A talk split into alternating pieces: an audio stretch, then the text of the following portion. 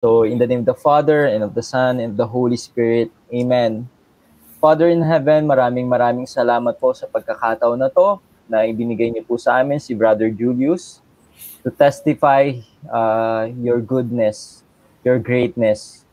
And Lord, ngayong araw na to, uh, we ask you to bless him, Lord, with the Holy Spirit, empower him, anoint him, and use his mouth to be the, your mouthpiece, Lord, of blessing and hope and faith to all the viewers sa lahat po ng nakikinig ng interview na to.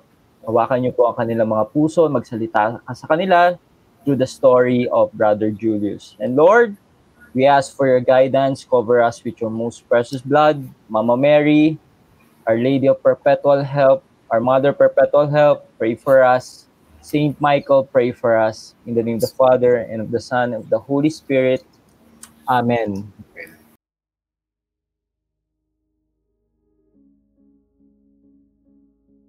Hello mga ka-faith! Welcome again sa ating Storyang Katoliko. At maraming maraming salamat for always tuning in sa ating weekly uh, online uh, show, itong Storyang Katoliko. And thank you so much mga ka-faith sa inyong mga support dito sa ating programa.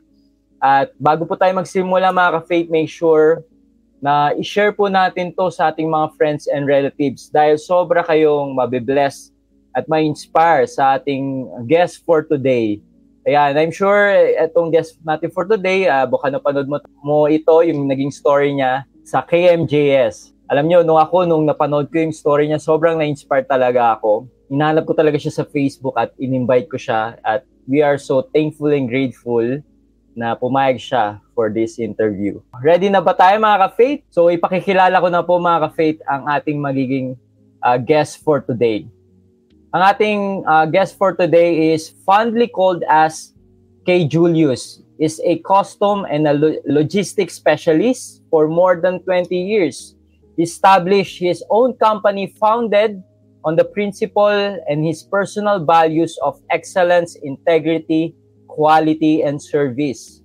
As true-blooded public servant and civic leader, he immersed himself in various community activities including youth training and development, social work such as the Wednesday Habit, an, an inclusive feeding program for the less privileged and financial aid and assistance to various institutions and organizations like Redemptoris Mobile Kitchen and Santa Rita de Casas Kindness Station. Mindful of the needs of his immediate community beyond his family and friends. Ka Julius is a person in action. He looked for ways to be to be a solution to problems and challenges through outreach program and relief operation. K. Julius is an environmentalist. He initiated different cleanup drives, tree planting activities, and awareness programs. And he is a dependable kuya brother, a consistent and prompt kaagapay, a journey companion, and a trusted kagawad, steward, and counselor. So without further ado, So please all welcome mga ka-faith, Brother Julius Ladigohon. Ayan. Magandang Hello. gabi, brother. Hello po, brother. Yes, uh, magandang gabi. Thank you so much po for saying yes again uh, to this invitation. I'm sure marami po kayo mabibless ngayong araw na to. Uh, pwede mo bang, uh, brother, pakigreet naman po yung ating mga viewers for today? Ah, magandang gabi po sa lahat po ng ah, viewers no. Ah, nagpapasa magpapasalamat ako kay Brother Adrian no, nabigyan din ako ng ano ng pagkakataon no na maibahagi muli no yung aking ah, buhay no na, na sana maging ano ah, inspirasyon din ano ah, sa lahat. Yes. Uh, I'm sure sobrang magiging inspirasyon ka po, uh, Brother Julius.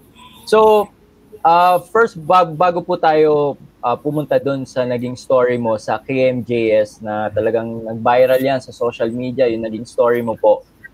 Uh, from dating janitor sa Baclaran Church, ngayon isa ng may-ari ng isang successful logistic company. So, uh, brother, pwede mo ba kami bigyan ng short background about yourself? Yeah, ah muli no, ako si Julio Hilario Ladigohon, no, ah, kasalukuyang CEO ng dalawang ah, logistics company no yung uh, Wow. PFP's Worldwide Logistics Corporation no?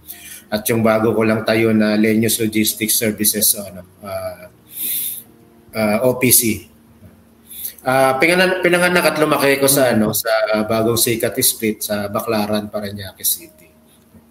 Ang ah, mga magulang ko si ah, Tatay Roger no na namayapa na no 10 years ago no. Ah, tubong ano pa si Iloilo tsaka Pangasinan no. At si Nanay Ellen Ladigohon na tubong Asinggan Pangasinan. Ang aking asawa si ano Eleanor Ellen Ladigohon no, labing pitong ano ah, taon na guro no sa Wow. sa St. Mary's Academy sa Pasay, no? Mathematics Oh. tinuturo niya, no? Ah, pero ngayon ano siya ah, tumutulong sa company bilang ano ah, sepo. No, siya yung hawak ng aming ano ah, finances. Ano ano sa simbahan kami nagkakilala, no? Halos doon kami ano ah, lumaki. Ah, nine years old pa lang ako, naglilingkod na ako sa Redemptorist Church no? sa pambansang dambana ng inanlagi sa Clolo bilang ano bilang uh, sakristan. Ah, bukod sa negosyo, pinagkakaabalahan no yung ah, pagtugon doon sa mga ano ng mga ah, hinaing ng mga tao no sa pamamagitan ng ano ng aming foundation yung Lingkod ni Maria Nurturing Farm Foundation. Wow. Nice. Galing, ang ganda, ang ganda brother ah. Yung reason why nag-invite ko po kayo dito sa ating program sa Storyang Katoliko dahil sa naging testimony mo sa kapuso mo Jessica Soho. At sinabi niyo po doon na dati po kayong ah, janitor sa Baclaran Church. At isa na kayo ngayong milyonaryo. Grabe. So sa mga viewers po natin na hindi po napanood yung episode na yon, ah pwede mo bang ibahagi sa ating mga viewers paano nangyari at paano masasabi na ito ba ay isang milagro at biyaya sa iyo ng Diyos? Ah, actually lumaki ko na ano no na ng bata no sapat lang yung kita ng magulang ko no lalo na yung tatay ko isang ano isang simpleng ah, empleyado no Ah, Hmm. Ah, minsan madalas pa nga mapulo, maputulan ng kuryente no. so ah, maalala yung lolo ko that time no, tsaka yung Yes. lang tsahin ko no para sa aming ano ilang pangangailangan no. Pero siyempre hindi naman kailangan laging ano laging ah, umasa no na natatanda ko natatanda ko pa nga nanay ko no naglalabas lang ng mesa sa kalye para magtinda Ah. ng mga almusal no mga mga kung ano yung mga Wow. pwede ano ah, itinda no so So yung tatay ko, sa sa pagiging empleyado, no, so may mga skill din naman na alam. No, so na, nasa sideline siya sa iba para pandagdag na, ano, na kita. No? Pero ganun pa man, no, ah pagka-graduate ko ng elementary, nung, ano, nung high school, no, naipasok naman nila ako sa private school. No? Talaga pinagsikapan nila ako may pasok sa, sa private school. No? Yun nga lang, nung pagdating ng ano, third year high school, nawalan siya ng trabaho. So, pero dahil sa gustuhan nila na ano na magpatuloy ako sa private school since mas mura ang ano, mas mura ang tuition fees na ano sa probinsya. Ah, pumunta kami ng ano na Pangasinan no at doon nila ako in-enroll no ng fourth year ano high school kasama yung isa kong ano ah, kap- kapatid no. Pero yung hirap doon nagsimula eh no? Kasi ah, kailangan makitanim ng nanay ko at ng tatay ko sa ibang mga ano mga mayroong mga taniman no, para kumita no? So ah, nandun din yung nagsasala sila ng ginto sa il, ano ng ginto sa ilog no? Para may may benta no? Pero talagang pinagkakitaan nila noon no? Yung yung namumulot kami ng ano ng tuyong kahoy sa ilog. Tapos ginagawang no so yun no yung ano yung ah, naging ano naging ah, hanap buhay no nila sa ano sa ah, Pangasinan no. Ako naman para makatulong sa kanila no yung talent ko sa ano sa pagle-lettering pagdo-drawing no na Oh, medyo nakatulong no yung kapag may nagpapagawa na project ng mga project. kasi no minsan nga pati ano eh minsan nga pati assignment no, no? so medyo karoon lang ano ng pangtanghalian no kasama yung mga ano ko ah classmate Hmm. Actually, may classmate nga ako marunong maggupit no minarket ko sa sabong eskwelahan no para para ano para gupitan sa bubong ng ano sa bubong ng eskwelahan no so para meron kaming konting ano may konti kaming wow. income no pero akala ko hindi rin ako akala ko hindi ako gagraduate din ng high school kasi hmm. yung uh, 'di ba may graduation fee na tinatawag yes. oh. na tinatawag no wala kaming hmm. pambayad no wala kaming pambayad no ang ginawa ko uh, Tumuwas ako ng Manila, no? So, pag pagdating ko ng Manila, dumiretso agad ako sa ano sa Redemptorist Church, no. So, katulad ng ginagawa ko lagi, no, pag may problema, no, uh, upo lang sa harapan ng ano ng dambana no ni Mama Mary, no. Uh, parang magkikwento hmm. lang, bibigay ng ano ng hinaing, no, ano yung ano yung uh, uh, problema, no. Mm. Uh, nakita ko ng isang pare, no, si Father Pilvin Teres, na umiiyak, no, doon nakaupo sa harap ng ano. So sabi niya, ano problema? Sabi ko, Father, kasi ano eh, hindi ako gagraduate. Sabi niya, bakit? Kasi wala akong pambayad ng ganito, ganyan, ganoon. Sabi ko ganoon, eh, hindi makaya ng magulang ko, nag-uulik ho sa ano, sa hmm. Pangasinan. Umalis siya, no? Pag may dala siyang pera binigay niya sa akin. Then sabi niya, uh, intayin mo rin si, ano, si Father Tom Hodges kasi nakuwento ko sa kanya. Bibigyan ka rin daw niya ng pera para makagraduate. Wow. Yes. So, so dahil sa dalawang pari na to nakagraduate ako ng ano ng high school, bumalik ako ng Pangasinan, no? so matin ako ng graduations. Pero kinabukasan, no? so sabi ng tatay ko kasi, hindi na di ka na namin kayang ano i-enroll sa college. So, although mm. malungkot, pero sabi ko ah, eh, yun yung sitwasyon, no? Yun yung ano. So sabi ko baka ano, balik-uleko ng ano ng Manila, baka doon pa pwedeng ano makagawa mm. ng paraan paano makapag ano makapag uh, college, no? Yes. So, since ano, since laki ng simbahan, talagang naging tambayan ko yung simbahan, no? Then Uh, di namin alam, napapansin pala kami ni Father Tom Hodges na lagi nakatambay ng kaibigan ko doon na si Edgar. No, na lumapit na siya. Sabi niya, gabi-gabi, nakikita ko kayo rito. Bakit kayo nandito? Di ba kayo nag-aaral? Ganun, ganun. Sabi, Father, wala nga ako. wala nga akong ano eh. Wala nga akong pampaaral eh. Sa, ganun eh. Uh, so gusto sana namin mag-aral. Pero kung yeah. may, may eh, sabi ni Father Rogers na walang ano, walang bakante ngayon dito. Sabi namin, kat, katrabaho na lang po uh, para kami makaipon, para makapag-aral kami. Wala hmm. rin bakante na trabaho. Sabi namin, ako, paano ba yan? Wala, walang bakante sa pag-scholar, tapos wala rin bakante sa pagkatrabaho. Pero napakabait nung ano, napakabait ni Father Tom. So, yun yung tawag sa kanya. Gumawa siya hmm. ng trabaho para sa amin. no, yun nga lang, uh, medyo mabigat kasi parang sa murang edad noon, no. Uh, parang parang pinag-ano niya ako, pinagbungkal niya ako ng tapunan ng basura. oh. no, so, so tapos nung natapos ko yon since kakaano lang nung uh, kakaputok lang nung ano no nung Mount Pinatubo, ang daming lahar sa bubong ng simbahan. No? So kailangan ko na ng kasama ron. So kami nagtanggal ng mga kaibigan ko ng lahar do sa bubong sa lahat ng bubong ng simbahan ng ano na Wow. Baklaran. Imagine mo 'yun, 'di ba? Ang laki nun tapos yes. sa sa taas. So sa So, 'yun, uh, after nun talagang habang walang bakanting trabaho, si Father Tom hinahanapan niya kami ng ano ng ng ano ng pwedeng ano uh, magawa para kumita, no? makatulong sa hmm. pamilya at makapag-ipon. No? Then until such time, no, sabi niya may bakante isa sa janitor. Uh, gusto nyo ba? Kaso isa lang. No? So, so parang ako yung napili. No? So, so sabi ko, Father, pag nag-janitor po ba ako, pasok na ako sa working student, makapag-aral na ba ako? Sabi, hindi hmm. pa. Sabi niya, you need to wait ng mga 2 to 3 years kasi walang bakante at bakante as working students. So, gin, So grinab ko yung ano, yung opportunity no, na janitor ako no sa murang edad. No? Uh, parang mag, eh, mag, eh, mag 18 years old lang ata yata ako nung panahon na yun. So nag-janitor ako pag dalawang taon. Talaga inantay ko na magkaroon ng bakante as working student. No?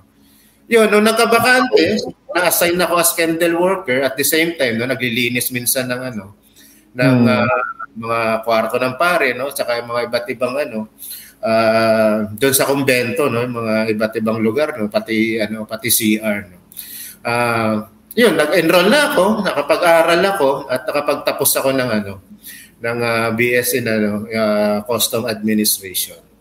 So, laking wow. pasasalamat ko talaga kay Father Tom no noong panahon na yon dahil nakapag-aral ko. Natapos ko siya ng ano ng ng limang taon kasi nga uh, hindi ano eh hindi hindi kompleto lagi yung subject eh no laging ano laging kulang kasi nga since working student no I need to work from ano from 7 AM na umaga hanggang ano 3:30 mm. tapon tapos papasok sa school ng 5 PM tapos yes. lalabas alas 10 ng gabi.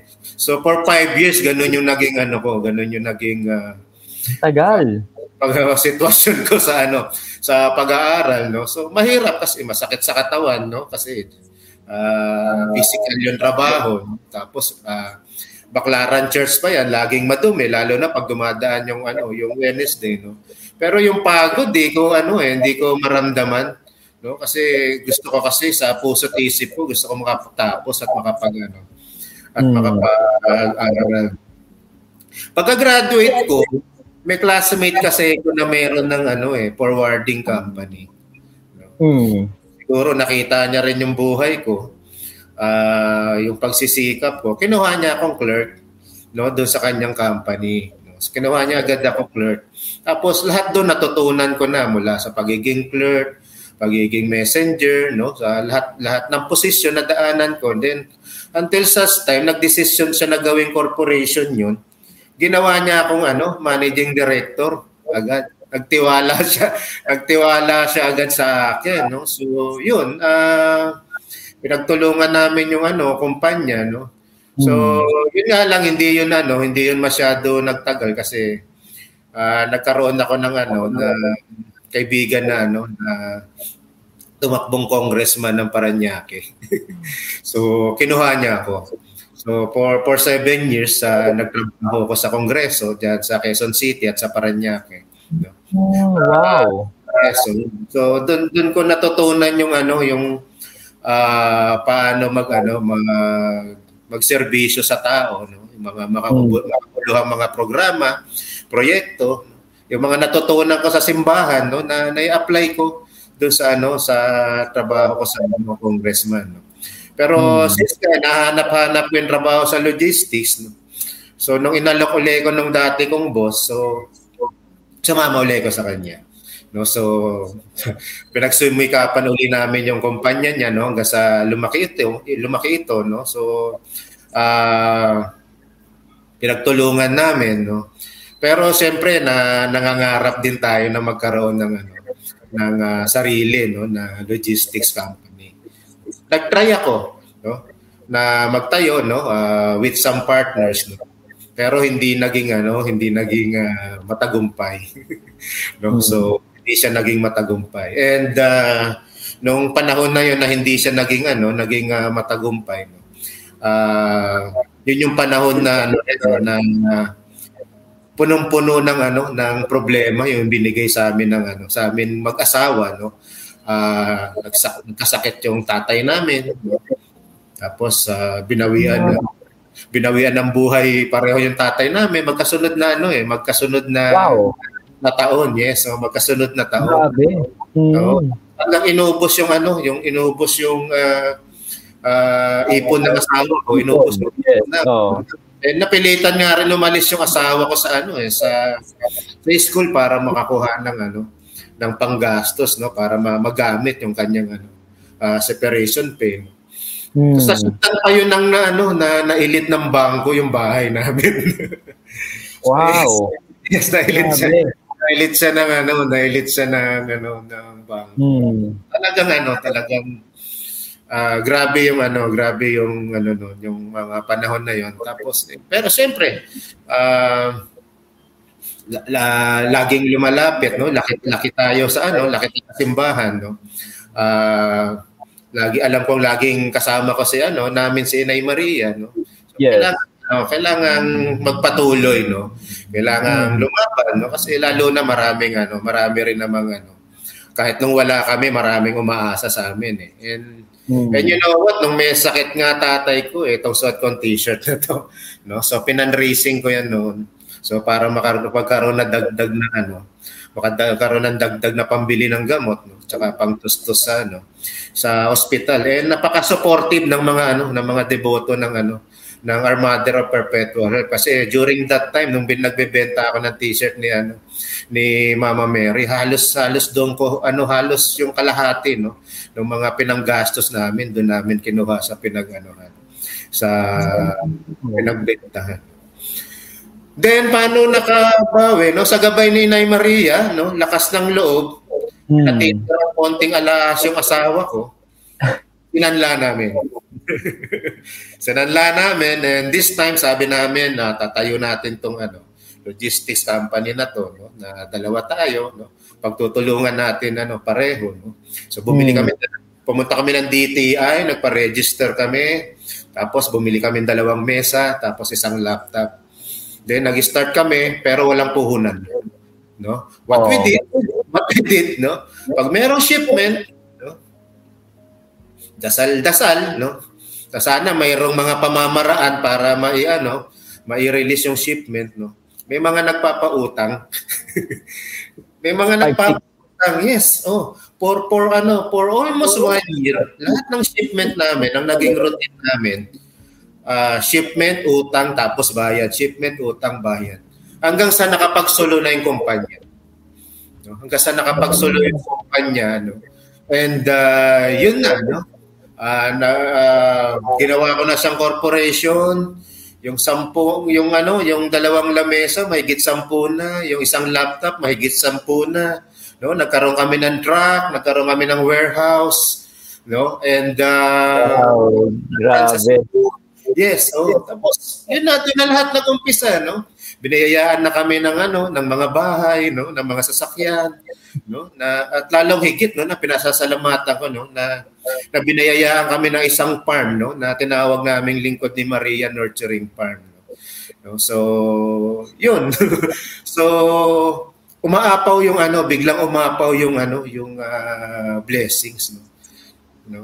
Na hindi naman namin hinihingi ang ganda yes. and yung the way niyo po siya kinukwento kasi minsan 'di ba yung napanood nila yung story mo po sa KMGS parang marami sa atin iniisip nila parang instant, parang mabilis yung pangyayari. Mm. Pero ang sa the way niyo po kinuwento, parang ang dami niyong pinagdaanan yes. na, na struggle, problems yes. after problems after problems.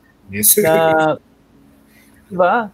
Yeah. Pero yung persistence nyo, yung yung yung yung paniniwala nyo na magiging, magiging successful kayo dito sa isang bagay na to, hindi nakita ko, hindi kayo sumuko mm-hmm. at hindi kayo natakot na masumubok at sumubok despite yes. ng mga uh, pagkabagsak nyo sa buhay. Kasi maaari, di ba, pag nalugi ka na dito, hindi nag-work, ay, ay ayaw na natin. Pero ano eh, yung pananampalataya at kasi yung lakas ng loob nyo na gawin ito, yun yung naging key na that's why uh, God has been bless you and your family right now. And Brother Julius, ano yung tingin mo naging role ni Mama Mary sa naging blessing niyo sa buhay niyo ngayon? I mean, ever since pa talaga ay meron ka ng devotion kay Our Mother Perpetual Help. Yeah, no. Uh, actually kasi sa lahat ng ano, no, sa lahat ng pinagdaanan, no, hindi nawawala si ano si si Nay Maria no? So mm. at anong hirap yan no? Uh, hindi nga ano eh hindi nga yung nagtatanong o nag uh, question sa kanya eh no? Pero nagkukwento eh no? ganun lang lagi yung ano sinasabi. And uh, uh, blessing na rin din talaga. Nagkaroon ako ng ano ng ng uh, asawa na ano na talagang ano rin no? Uh, deboto rin kay Mama Mary no pareho kami ng paniniwala no? And uh, pareho kami ng ano na ng ano na pinanggalingan no? so kasi tuwing mayroong problema no? No kahit nung bata pa ako no? Kay Mama Mary ako nakikipag-usap. Usap pa nga ko no? Hindi pa nga ano, hindi pa nga dasal no? So, prayer oh sa kanya ako nagkikwento no? Sa kanya ako nagsusumbong no? sa kanya ako humingi ng tulong Hmm. Alam mo yung uupo ka lang at ang bata ko uupo ka lang sa harapan ng ano ng hmm. larawan niya doon sa may dampaan ano. Uh, di ako nagsasawa na tumitig lang sa larawan niya no. Nagkakaroon na ako ng ano ng kapanatagan. Wow. Tapos parang na, lumilinaw na yung aking kaisipan. No? At at pag ako ay ano, umaalis na sa kanyang harapan, alam ko na kung ano yung ano ko. Alam ko na agad kung ano yung ano ko, yung uh, gagawin ko. Parang alam mo yun, no? lalo na pag tuming, tumingin ka sa mata niya eh. Kahit nga yes, umalis yes. eh. Kung umano ka mm. pa eh, yung mata, so, yung mata talaga nakatingin pa rin talaga sa ano eh. No, sa sa iyo, no? Kahit ngayon, no? Ganun pa rin nakasanayan na yun natin pupunta sa Baclaran Church, no? Upo lang titingin. No? Luluhod, mananalangin. No? Ganun lang yung ano na nangyayari. No? Tsaka yung pagiging ina niyan, yung pagiging ina niya, no? yung uh, laging nagbibigay ng awa, no? ng tulong at saklolo no? sa lahat ng ano, ng uh, humihingi ng ano, ng awa at tulong sa kanya. Uh, sa mga nangangailangan. No? Parang ano na, umano na sa puso naming ano, uh, mag-asawa yun, no? na kahit na kahit di na kami nagsa-serve sa church no uh, for ano for 10 years na no uh, parang ano yung yung balik sa klolo naman sa mga nangangailangan yung ibinibigay namin no na uh, eto binigyan ko kayo ng awa binigyan ko kayo ng tulong no so kami naman ang ginawa naman namin no sa mga nangangailangan, nagbabalik din kami ng awa, nagbabalik din kami ng tulong, nagbibigay din kami ng ano ng uh, saklolo. Yun, yun yung ano, yun yung talagang role ni ano ni Mama Mary sa amin, no. Uh, actually nga yung farm tinawag namin kanlungan eh, no. And kung makakapasyal ka ron, may dalawang ano ron, may dalawang munting namba na ni Inay Maria ron, na talagang wow. na talagang nilagay namin no? Tapos talagang yung pangalan no? Since naglingkod kami sa kanya no? Kaya ginawa namin lingkod ni Maria Nurturing Farm siya no? Na hmm. pag ikaw ay pumunta ron magkakaroon ka rin ng ano ng uh, kapanatagan no? Peace of mind no? So yun lang laging sinasabi lahat ng mga ano lahat ng mga pumupunta no at bumibi, bumibisita ron sa ano sa farm. Ah, open ba yan sa public yung farm na yan, brother? Uh, yes, no, ngayong taon ano namin siya, uh, ino-open na namin siya for ano, for uh, sa public, no, for minimal fee, no. Hmm. Pero pag mga friends naman, pwede naman pag-usapan. Pero saan siya available sa for the sake of our viewers uh, gustong mag-visit diyan?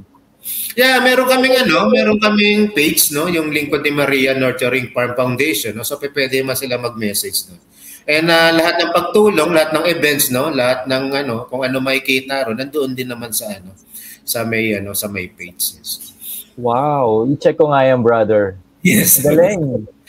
so, yung uh, tingin mo yung naging success mo ngayon sa buhay mo ngayon bilang may-ari ng dalawang logistic company ay talagang ito ay tingin mo ito ay binigay sa iyo ni Mama May through through her intercession dahil sa kanyang dasal.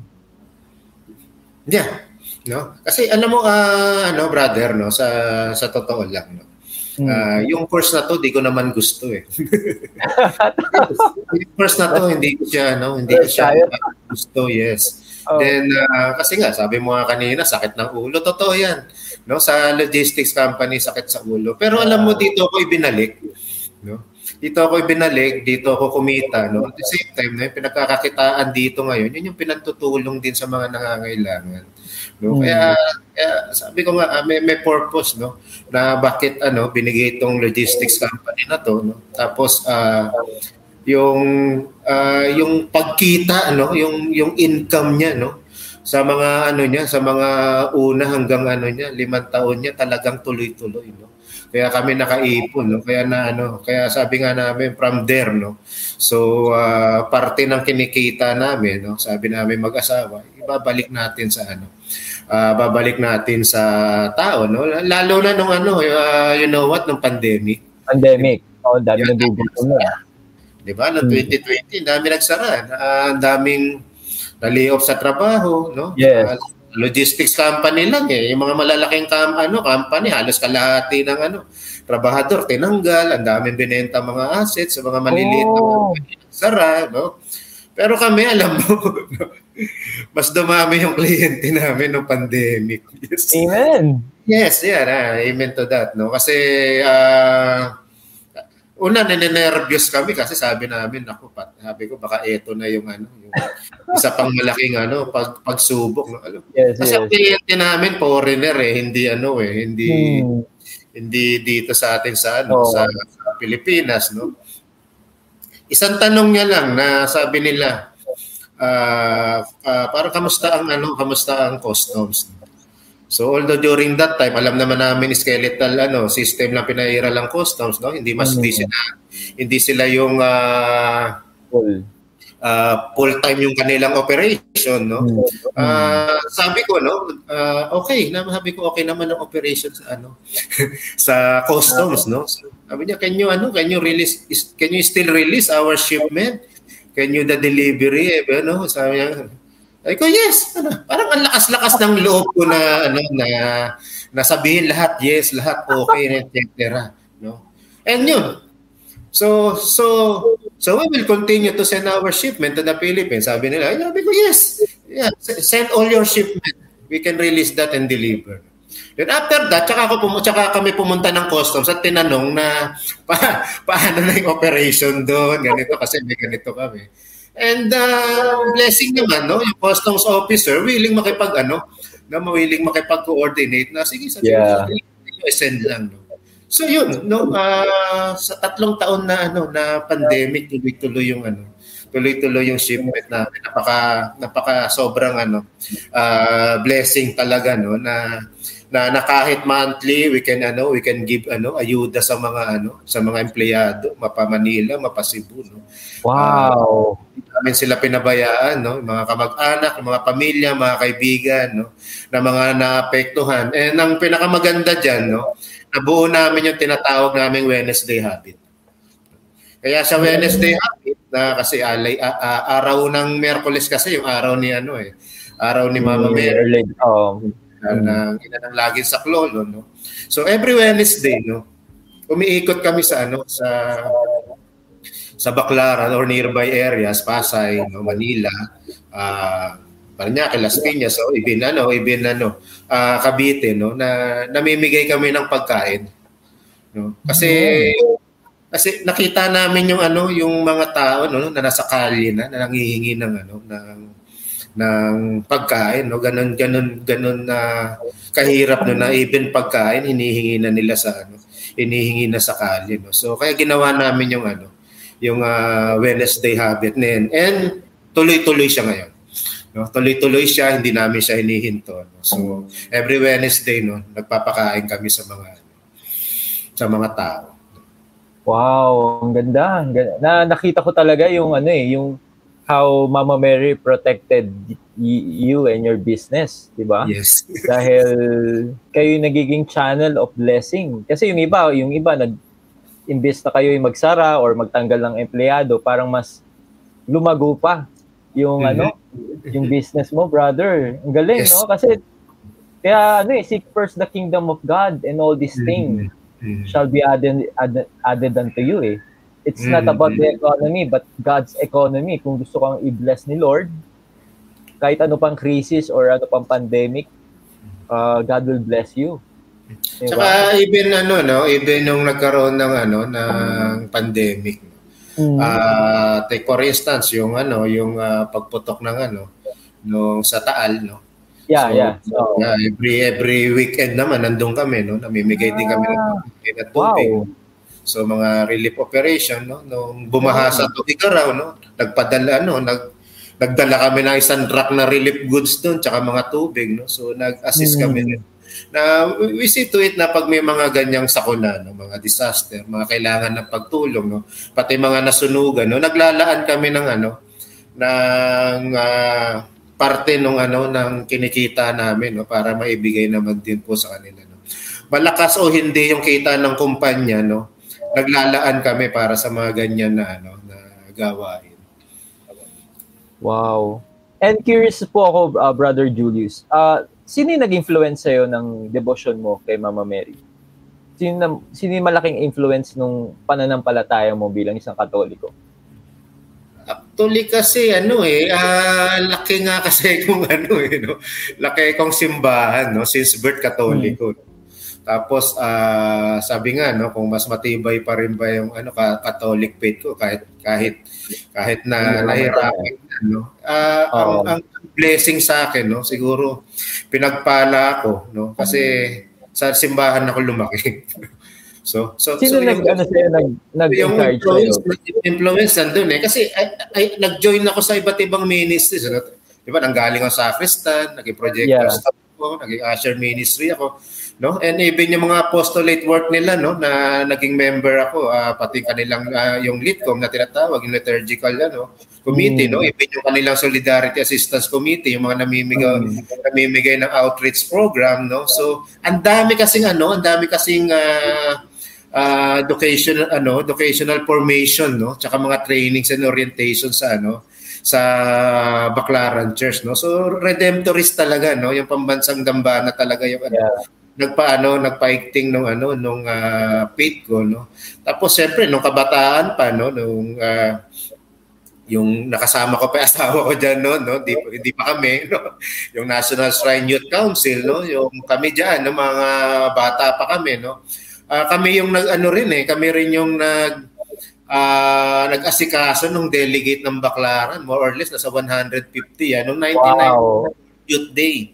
Lahat sila libre. Kasi nag-fundraising lang kami noon, yung mga kabataan. So, lahat sila libre, no? Pumunta si Pop sa ano, dito sa Pilipinas, sa Pop Yeah. John. Saint na pala siya. ano, no?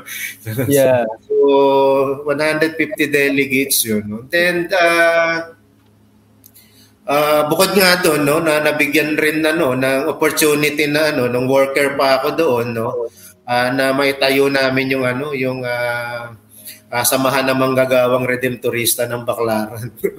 Ah, estudyante ko noon, worker, no, so, kami yung mga nagtayo ng mga samahan ng ano diyan, ng mga worker dyan. Yes, no? Kasi taon-taon may may retreat, may recollection, no? So lahat may Mm. uh, formations, no? may, may outreach, no? And then yung kanilang mga mission sa mga mission area nila na kailangan mo mak- makipamuhay sa mga ano, no? Doon sa mga dukha, no? Ah, kasi ganun, no? Ganun yung naranasan ko sa ano sa simbahan, no? Na na nakita ko nakita ko lahat no? No? Yung ano yung ah, sitwasyon no? No? Talaga nung ano sambayanan no? And then kung paano kumikilos yung simbahan doon siyempre no? Sa pamamagitan ni Kristo no? Tsaka ng ano no? Ni Inay Maria no? so yun no? Yun yung palakas ng Catholic faith ko no? Yung nandoon Yeah. ako sa Redemptorist Church talaga at doon ako lumaki? Eh, nabanggit mo nga sa akin kanina, brother, na nakasama niya si Brother Arun Gog na yes sa Adventurist, di ba? Isa yung kilala din. Hindi, ah, pag, pag, pag humawak siya ng worship talaga eh, iba eh. Iba, Oo. talagang maano, talagang hindi ka kumakanta, kakanta ka eh. Kung hindi, hindi ka nasayaw, sasayaw ka eh. Alam mo yun, no? talagang ano, Lodi yan, no? si Kaya. Yes. So, tawag namin sa kanya eh. No? Shout out kay Brother Arun. Magugulat yun. yeah, ipadadala ko to sa kanya, brother. And sa tingin mo, bro, sa mga pinagdaanan mo, ano yung tingin mo pinakamahirap na pina- pinagdaanan mo sa buhay at dumating ka ba din sa point na parang kinu-question mo yung pananampalataya mo? Kasi hindi naman palagi nasa taas yan eh. Palaging, Hmm. ah, minsan, nandun tayo sa baba. Pinakamahirap, no? ah, akala ko noon, nung bata ako, no? ah, kabataan ko, akala ko mahirap na yun, eh. No? Ah, ano pala, no? Ah, hindi pa pala yun, no? So, ang pinakamahirap pala, no? Yung panahon na ano rin, no? Ah, panahon na nagkasakit yung ano, yung ah, tatay ko, no? Tapos yun na, Mm. yun nga, ah, katatapos lang nung ano, katatapos lang sa tatay nung ano, nung asawa ko, sumunod yung Yes. tatay ko, no. Tapos yung binawian ng buhay, no. Tapos no, yung ano namin, no, yung o siyempre sa unang negosyo, no, no nag-fail, no. Tapos ah, sumabay pa yung ano, yung ah, yung ah, bahay namin, no, na nailit ng ano, Nailit. No. ko, no, no. Pero, no, kahit kailan hindi ano, hindi hindi na bago no yung ano, yung ah, faith no, kahit kailan hindi ano, hindi hindi na question no. Ah, ah, hindi pumasok sa ano ko yun eh. Sa No. isip yun eh no kasi naniniwala kasi ako no yung mga pagsubok no.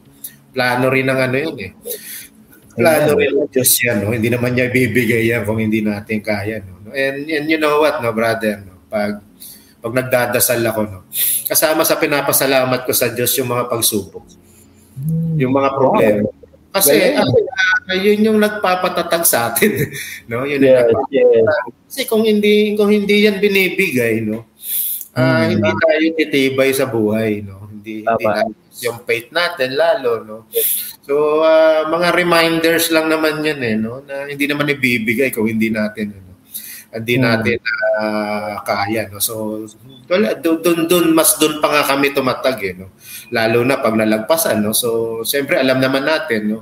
Alam namin mag-asawa, no? Laging nakagabay si ano, si Inay Maria, no? Doon sa mga pagsubok na dinadaanan namin. No? Laging wow. ano, laging ganun. Never no uh, never namin na question no? yung aming Catholic faith no sa paniniwala sa ano uh, kay Nay Maria na lagi sa Lord. Yes. And nabanggit mo nga dahil nga siguro dahil sa lumaki ka talaga sa simbahan at talagang doon yung doon mo naintindihan yung yung pananampalataya mo at na-apply mo yun sa sa iyong buhay. Hmm. Ganda.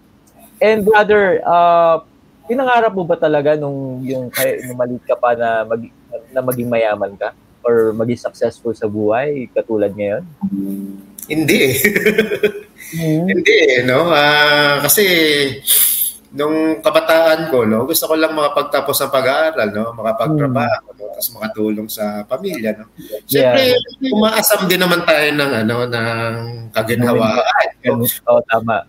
Kaya nga tayo ano eh uh, kumakayod eh no. Pero yung yeah. biyaya hindi yung yung ganitong ano, yung sobra, yung biyaya no. Yeah. Hindi ano eh hindi ganito yung ano eh yung uh, hiningi eh, no. So marami kaming hinihingi mag-asawa no no na ako rin no, kabataan ko may hinihingi ko no.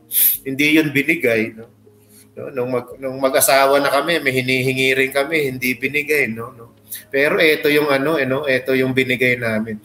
Sabi nga namin nung ano, nung nag-blessing dito sa ano, yung sa bagong bahay namin. uh, hindi namin ano, hindi namin na uh, expect no kasi uh, hindi ka binigyan ng isang bahay lang eh kasi kasi noon 'di ba nailit ng bangko. Yeah, ano, oh. naghirap kami no. Tapos Siyempre, mag mag-aasam uli kami ng isang ano, ng isang ano sana sarili naming bahay. No? Hindi lang isa yung binigay. No, binigyan kami ng tatlo, no. Amen. So, may farm pa, sobra-sobra, no. So, hindi ganito yung ano, yung uh, uh, talagang uh, pinangarap, no, ginusto, no. Pero since ito yung binigay, no, uh, pangangalagaan, no. So, uh, kung sobra-sobra, no, so i ano, i, itutulong, no, no, dapat i ano, dapat i, ibahagi naman sa iba, no, na nangangailangan.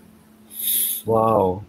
And Tingin mo, brother, ano yung pinagkaiba ng relasyon mo kay Lord nung janitor ka pa noon at ngayong mayaman ka na? Tingin mo ba mas parang mas napalapit ka, lumalim ka kay Lord?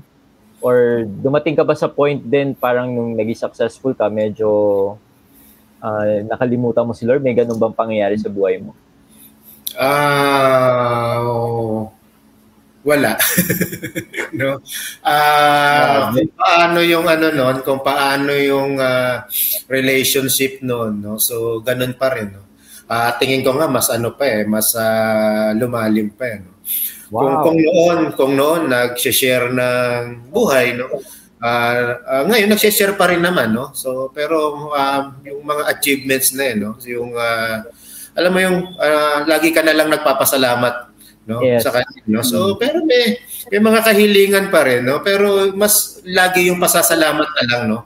Uh, compare mo noon na ano na, na mas marami yung ano yung mga hinihingi no? Ngayon puro ano puro uh, pasasalamat no? Pero kung yung ma makalimot sa kanya no? Ma- mapalayo no? So never no? Minsan nakakaliban magsimba no? Pero hindi nakakalimot sa kanya no? Hindi nakakalimot magdasal no? so Lagi-lagi yan, no? lalo na yung ano, lalo na yung uh, uh, pagdarasal, no. So hindi hindi nawawala sa amin 'yan. Hmm. And uh, kung yun nga, yung farm nga, maraming ano, maraming icon ni ano, ni ni Nay Marina lagi sa Klolo, no? Kasi sa bahay namin doon ganun din, no. Sa opisina meron din, no. So kung merong icon sa ano, sa sa ano sa ground floor, meron din sa second floor, meron din sa opisina ko, ganyan din sa asawa ko, no. Hindi hindi nawawala yung icon niya, no. So lahat uh. lahat kahit saan kami tumingin, no. So hangga't maaari nakikita namin yung icon niya. Wow. Eh, uh, brother, speaking of mga image ni Mama Mary, kasi di ba madalas yan binabatikos ng ibang religion. Paano pag mm-hmm. sinasabi sa'yo, bro, na uh, sinasamba mo yun si Mama Mary or sinasamba mo yung picture niya. Ano masasabi mo nun? Hindi naman eh. Hindi naman eh, no? Eh, Siyempre dinadakila natin, pinupuri natin, no? Pero humihingi lang naman tayo ng ano, no? Humihingi lang tayo ng ano ba, na ng pag ano no ng pagtulay no ng paglapit no yes, sa uh, Diyos no yun lang naman yung ano yung uh, inaano natin sa kanya no so, siyempre ano yan eh uh, uh, uh, ina siya ni ano ni Kuya Jesus no yes.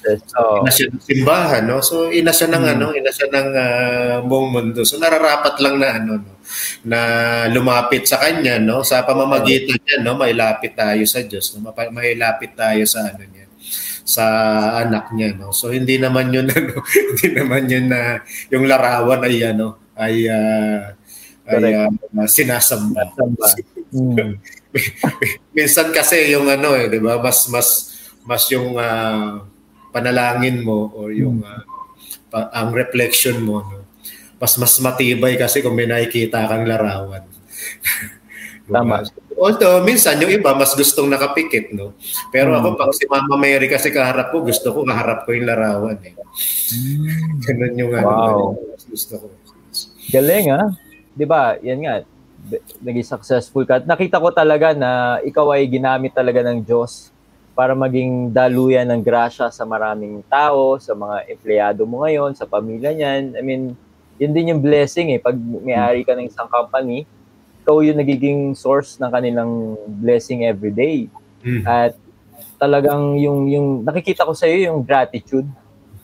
Yung hindi ka nakakalimot, yung yung yung pag tayo kasi grateful eh, bukas tayo para i-share yung blessing. Kasi iba kasi 'di ba pag yumaman na ano ni eh, parang takot na takot silang maghirap yung, yung yaman nila di ba? Takot maghirap tama yung parang ayaw gastusin yung pera sa bangko yung milyones sa bangko. Pero ikaw hindi ka natatakot at the, the more ka pang binibless ni Lord dahil uh, binuksan mo yung palad mo para maging blessing sa ibang tao. Which is yun naman talaga ang reason ng, ng ng pera at ng ng ng wealth to be a blessing. At mas mas yun nga, mas nakapag-serve ka, mas nakapagbigay ka sa ibang tao at mas lumalim yung relasyon mo sa Diyos. And brother, speaking of that, uh, kasi 'di ba, may mga religious people, mga taong simbahan, alam mo 'yan, mm. na may masamang tingin sa pera. So, dahil mayaman ka na ngayon, tingin mo ba masama bang maging mayaman? hindi naman ano, hindi naman uh, siguro masama maging ano, no, uh, maging hmm. mayaman. Siguro nasa ano, nasa binibigyan ng ano yan ng yaman. Blessing. Oo. Oh. Uh, kung kung kung yun naman ay ano na ibabahagi mo sa hmm. mga nangangailangan no hindi uh, uh, hindi siguro yun ano uh, masama although sabi kasi nila no ang ang, ang pera kasi o oh, yaman no uh, ugat din niya ng ano no ugat din niya ng kasamaan no? siguro mm. uh, depende siguro sa ano sa humaham, humahawak nito no depende do sa binibigyan ng blessing no kung paano niya gagamitin yung ano Correct. yung uh, yaman na ano no na binigay ng ano ng Diyos no so uh, sabi nga no uh, uh, gamitin kung ano meron tayo lahat sa kabutihan. no? So sabi ko nga eh no, yung, uh, sana uh, yung pagtulong no. Sabi nila pag tumulong ka, wag mo na ipamalita no. Wag mo na i-post sa Facebook no, etc. no. Uh, yeah. pero brother, pinopost ko eh. pinopost ko no, pinapaalam ko sa lahat why no. Kasi ang uh, ang gusto namin no na sana lahat ng ano na tulad ng expectation ka. Blessing, no? Ay yeah. gayain, no? No? Correct. Uh, uh, magbigay din tayo kung may sobra tayo, no? Uh, ibigay din sa iba, no? Kung kayo ay katulad namin, no? na may sobra, no? Sana tumulong tayo, no? Ibigay din natin, magbigay din tayo sa iba, no? So maging ano no, maging inspirasyon no. Uh, kung maaari sana tularan no. So para mas marami pa yung nagbibigay ng ano, nagbibigay ng tulong no kasi hindi naman hindi naman lahat ano agad-agad nabibigyan ng blessing ng Diyos eh no. Tama. Minsan una-una no kung sino yung mabigyan no. So sana yung mga pinalad na no, yung mga tumanggap na ng biyaya no galing sa Diyos no. Makapag ano rin mapagbigay din ng ano ng uh, blessing no lalo na yung mga sinasabi ng mga yumaman na no kasi galing ka rin naman sa hirap no Hmm. Uh, ka sa hirap. Minsan ka rin natulungan para umangat ka sa hirap, no? Correct. So, dapat tumulong ka rin, no? Na kung, kung ano yung ginawa sa iyo ng iba na pagtulong, sana ganun din yung ano, gawin sa iba na sana makita, makita, makita natin, no, yung buhay natin noon sa iba, no, na alam natin na kailangan din nila ng karampatang tulong, no. So, may bigay din natin sa kanila yung naibigay naman sa atin, no. Amen. Kaya nga, di ako, di ako naniniwala sinasabi self-made millionaire. There's no such thing as self-made eh. Di ba? Hindi mo yan makukuha ng dahil ikaw lang eh. I mean, meron talagang may mga tumulong sa'yo, opportunity nagbigay, na yun yung nang, naging reason why uh, naging successful tayo. Ano ba tingin mo, brother, ang naging sikreto mo sa pagiging successful mo ngayon? Ngayon, no, uh, yun, bukod siyempre sa ano, uh, alam naman natin, no, yung gabay ng Diyos, no, yung laging paglapit kay, ano, kay uh, Inay Maria na, ano, mm. na laging saklolo, no, sa, mm. sa kaunting, ano, sa kaunting bagay, no, na maibigay sa atin, no, uh, maliit, no, ma, malaki, no, so lagi nating ibalik yung, ano, yung pasasalamat, no, yung papuri, no, tsaka yung kadakilaan sa Diyos, no, uh, kay ano kay uh, Inay Maria no? No kasi lahat naman ng hirap sakit at dusa no? Meron niyang ano meron niyang nakalaan na ano na na biyaya no? Basta wag lang tayong ano uh, makalimot na no humingi ng gabay no? At pagpapala sa ano sa taas no? Na patuloy na gumawa ng mabuti at patuloy na maging mabuti. Uh, huwag makalimot no? Tumulong no? Sa abot ng ano ng uh, makakaya no? Laging ibalik yung awat sa klolo sa mga nakakaila na sa mga nangangailangan no, na na tao no. And uh, isa pa no, yung siguro yung lakas ng loob. no? Uh, pag alam ko naman na tama no, uh, lahat ng gagawin ko at, at naniniwala naman ako na lagi nakagabay nakagabay ang Diyos no? Na laging nakagabay si ano si Inay Maria no? Uh, yung lakas ng loob ko na alam ko may papupuntahan no? Yung mga lahat ng ano, Amen. Ano, na gawa, lahat ng gagawin ko no? Kasi yeah. alam ng Diyos ko ano yung dapat eh. Bas alam ng Diyos ko ano yung para sa ano para sa yeah. so yun no? Uh, kaya siguro ano kaya siguro successful ngayon no? so, yun yung ano yung ginagawa namin galing eh yun nga napansin ko sa brother na lahat eh, humingi ka palagi ng guidance yeah. ng prayers ni Mama Mary. I mean, syempre, di ba, ano, pag si Lord ang kasama natin at di, sa Diyos tayo humingi palagi ng gabay, talagang God will lead us eh, no? Yes. Uh, Totoo yan. Tutulungan niya tayo eh, no? Yes. Hindi man instant kagad na, ay, successful ka na, gano'n, di ba? Pero, may journey. Sa taon natin lang eh, no? Pero dapat wag tayo sumuko. Yeah. Correct minsan itetest ka ni Lord, ano, kaya mo ba? Ano, kaya mo ba talaga? You, you got what it takes ba talaga? Yes. Kasi minsan, kailangan mab- mabuild yung character natin eh, bago dumating yung blessing. Yes. Kasi kung hindi tayo ready at nandyan na yung yaman, pwedeng lamuning ka ng yaman at yeah. tayong maging uh, mapalayo ka pa sa Diyos eh, di ba? Baka yun yung sinasabi ng iba nga na ano eh, no, na yung yaman na nga ano sa iyo no aalipin sa iyo. Mm, yeah. Hindi hindi yung yaman yung gagawin mong alipin. alipin. diba? dapat dapat ikaw ang gumamit doon sa yaman no hindi yung yaman yung gumamit sa iyo. Yes, which is yung nangyayari sa iyo brother na mm. ginagamit mo yung pera to be a blessing to other people. Yung nakita ko yung detachment mo eh sa material things mm. and sa pera. Malaking bagay yun. Lalo na ta, pag kasi 'di ba pag masyado tayo attach sa, ba, sa isang bagay, parang mahirap tayong uh, magbigay sa kapwa natin. parang hirap bitawan mm. sa iba. No?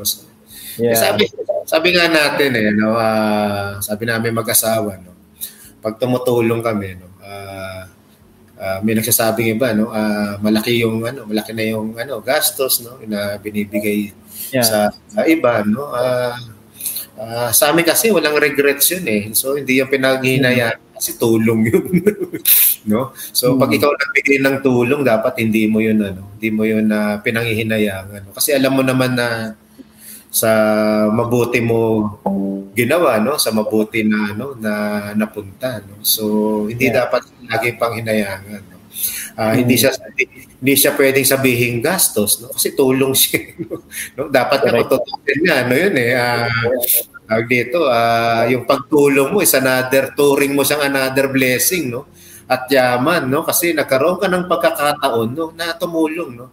At Amen. dapat pinapasalamat sa Diyos yun na ikaw ay nabigyan ng pagkakataon yeah. tumulong. Yes, no? Tama. So, kasama sa pinasasalamatan dapat yun.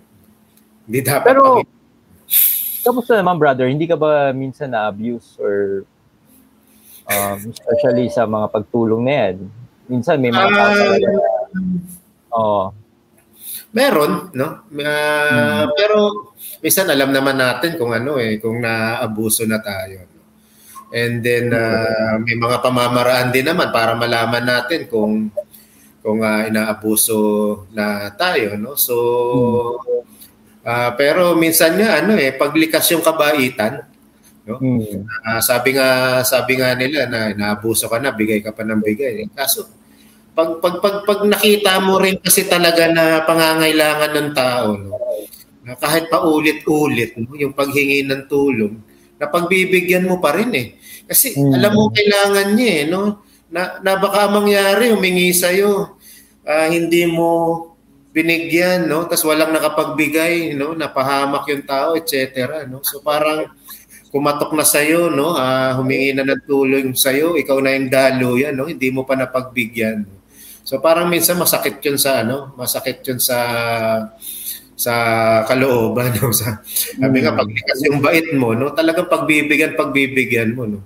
No? Siguro yeah. iba abuso alam naman alam pag nalalaman din naman namin eh na kapag yung natutulungan natutulungan namin ay uh, hindi naman talaga ginagamit sa tamang ano sa tamang purpose yeah. nila. So nalalaman hmm. naman namin no? Pag ganun medyo ano no? Medyo naninimbang na kami no, no? Na talagang minsan di, hindi na rin namin talaga ano uh, inaabot ano pero kapag alam namin no talagang kailangan ng tao yeah. talagang kahit paulit-ulit no kahit pabalik-balik no talagang ano magbibigay at magbibigay ka lalo naman kung wala namang means yung yung tao na lumalapit sa iyo no? mm. lalo na yung mga ano yung mga medical assistants yeah Yes, yan yung mahirap uh, tanggihan. yan yung mahirap tanggihan. No? medyo uh, matatanggihan mo pa kung mga kunyari mapapatulan ng ilaw, uh, pang on, pang ano, uh, pang uh, wifi, etc. no? Uh, minsan matatanggihan mo pa pero ito pag medical assistance yeah. parang ano parang napaka Oo. Yes, so Hmm. Na, sana nga lahat na ano, sana nga lahat no, pinapanalangin din namin na sana lahat na humihingi ng tulong, lalong-lalo na yung mga higit na nangangailangan no, sana laging mapagbigyan. No. Yun din yung lagi naman namin dasal eh, no. Sana sana lahat mabigyan namin, sana lahat mapagbigyan. No. Amen. Grabe. Napaka laki ng puso mo, brother, at and I admire you on on ano on on your dedication on your love and your being compassion to to other people. At brother, tingin mo bakit mahal mo pagiging Katoliko mo? Ano eh uh, noon sabi ko eh no uh, kung kung kung saan ka sa no kung saan ka masaya sa paniniwala mo no. no uh, doon ka no. Uh, ako ano uh, noon nga iniiwasan ko rin ano no, uh, alam mo yun yung yung mga debate sa mga ibang ano, mga iba uh, religion. Sabi ko lang sa kanila na, na huwag niyo ako debatiin no kasi uh, dito ako masaya no. Uh, dito ako may kapanatagan ng loob. No? At dito kumilos kasi sa akin ng Diyos eh, no? sa pagiging ano, sa pagiging uh, Katoliko, no? Katoliko. And uh, hmm. dito ako namulat ng ano, no, pagmamahal sa Diyos, no? At dito rin ako ano, dito rin ako natuto magmahal sa kapwa, no? Dito ko rin natutunan magbigay hmm. ng ano, ng tulong at awa, no? At dito ko rin natutunan natutunan magbigay ng ano, ng saklolo, no, na sa iba na walang inaantay na kapalit, no? At tumulong ng walang ano, ng walang uh, pinipili, no? No, sa pagiging katoliko ko naramdaman, nakita yung malasakit, no? Tunay na pagmamahal sa mga nangangailangan. 'Di ba, brother, no? Kung nakita mo nga no panahon ng pandemic, no? Halos lahat ng simbahan ay kumilos at nagbigay sa lahat ng sa yeah. Yes. Doon pa lang nakaka-proud bilang isang ano, bilang isang uh, uh, katoliko no? na halos lahat no ng Catholic Church no nangalap ng tulong para maibigay ng ano Amen. maibigay sa lahat ng ano ng tao no? At hindi lang at alam natin hindi lang nung ano yan hindi lang yung panahon ng ano ng uh, pandemic yan no? At uh, makikita rin natin no na uh, sa Katoliko lang yung napakaraming charity institution. Correct tulong sa tao, no? Iba-iba, mm. no? Meron para sa matanda, meron para sa bata, meron mga pinag-aaral, no? Mga may alam mo 'yun, no? Uh, mm. Doon lang eh, no? Uh, sa Katoliko lang, no? Doon ko lang siya na ano na na nakita no at naramdaman no yung ganun no. So kaya mahal ko no uh, pinagmamalaki ko pinagmamalaki ko no na isa akong ano, isa akong Katoliko. Kasi Amen. kung sa akin yung kumikilos sa akin si Kristo, no? Kumikilos sa amin, no? Sa pamilya namin, sa aming mag-asawa, no? Yung mga gawain nito. Uh, sa Katolik mm. naman namin lahat yan natutunan, doon namin siya naramdaman. Yes. Tama yung brother na yung Catholic Church ever since talaga uh, nandyan tayo, tumutulong, kahit may sakuna or wala. I mean, minsan, uh, hindi naman kailangan ipagsigawan niya ng simbahan eh. Pero, di ba, eh, I mean, silent uh, mm. worker nga minsan eh, 'di ba? Na mm. yung pagtulong ng simbahan mm. uh, lalo na sa mga may hirap. Uh, especially in Caritas, uh, very active sila. All season, may pandemic, wala tuloy-tuloy yung pagtulong. Brother, uh, sa tingin mo, bakit ka pinayaman ni Lord? Natanong mo ba yun minsan? yeah, alam naman natin dahil sa mabuti mong puso. Actually, nung kay MJS nga eh. Nung sinabi ni Jessica so na ano, na mil, milyonaryo, bigla kami, bigla kami ano, bigla kami, bigla kami nagulantang.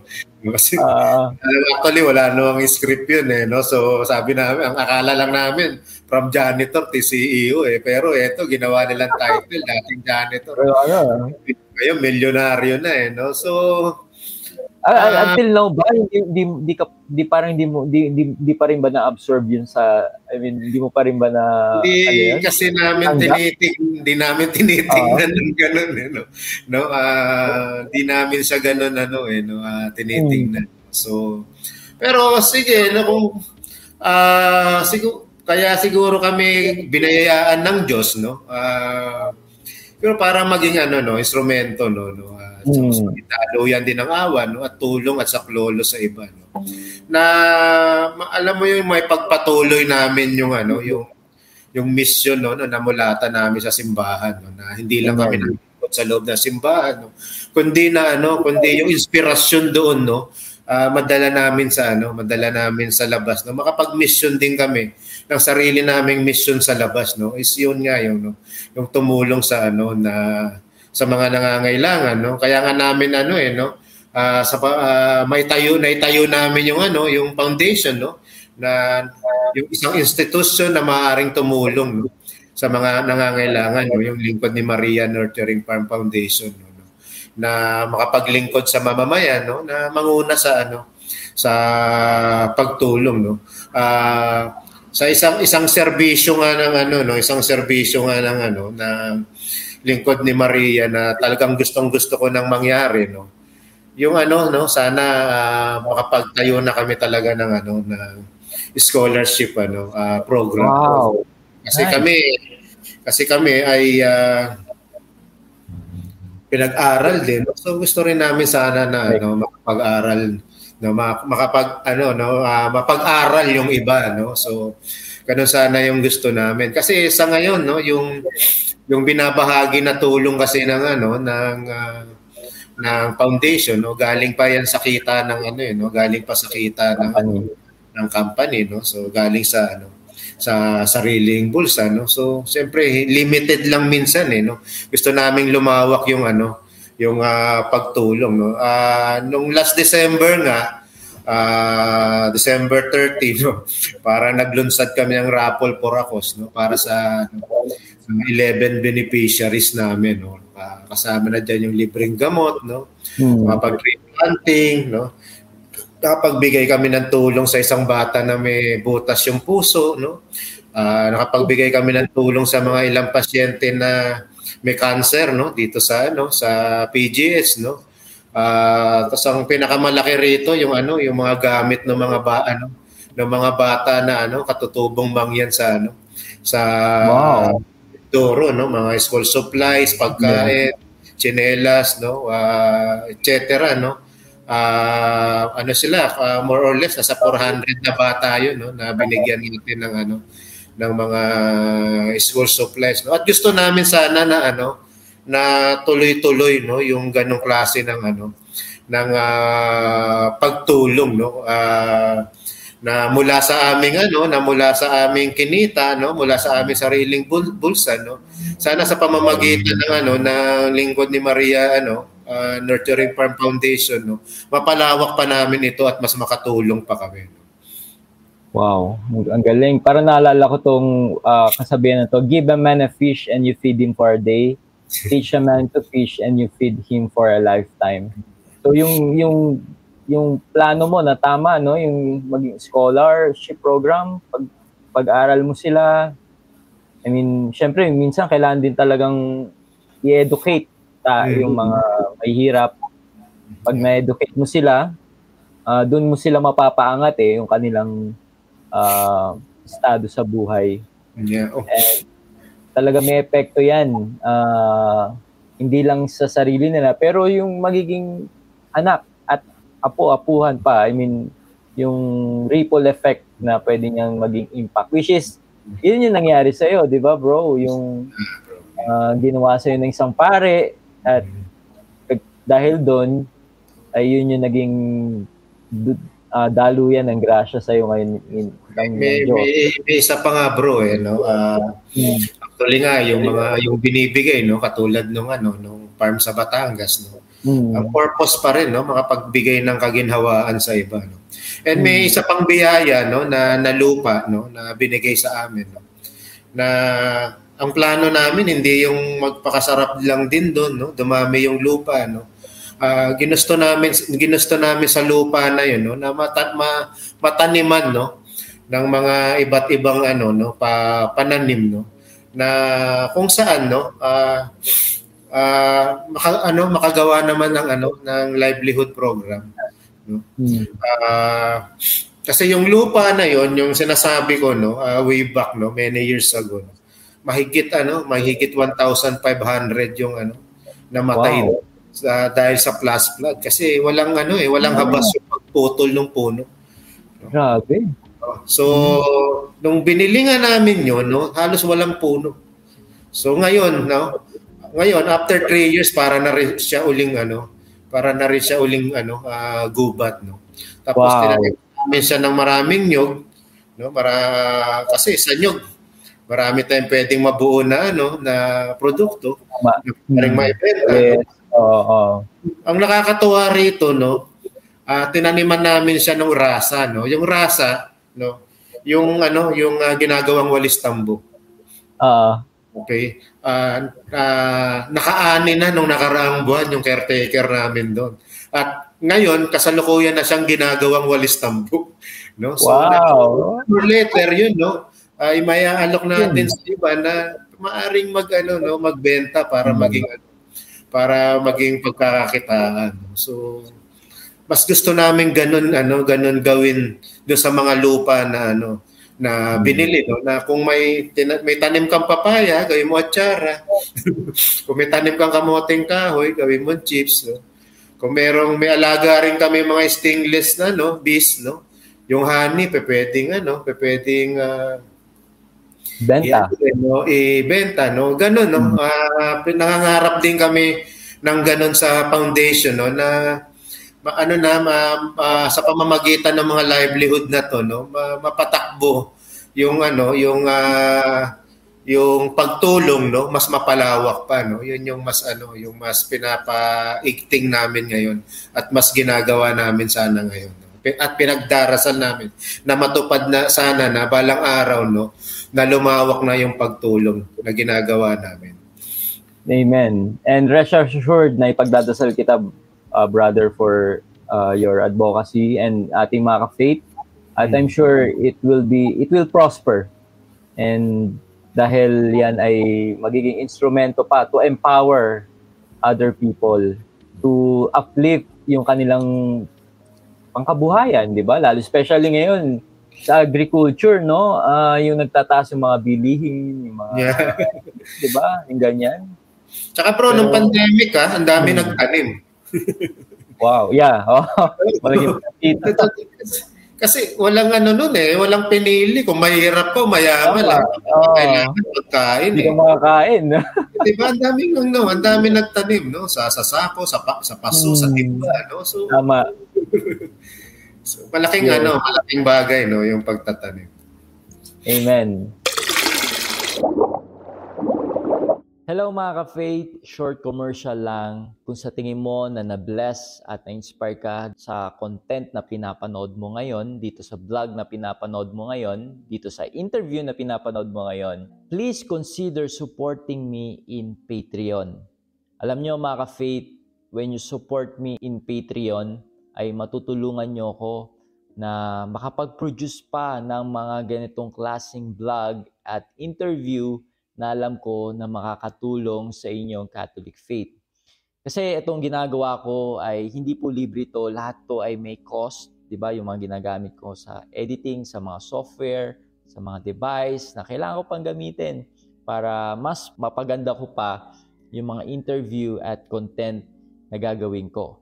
And through your help, through your support, ay mas matutulungan nyo ako na mas ma-improve lahat ng ginagawa natin dito sa ating online evangelization through your support in Patreon.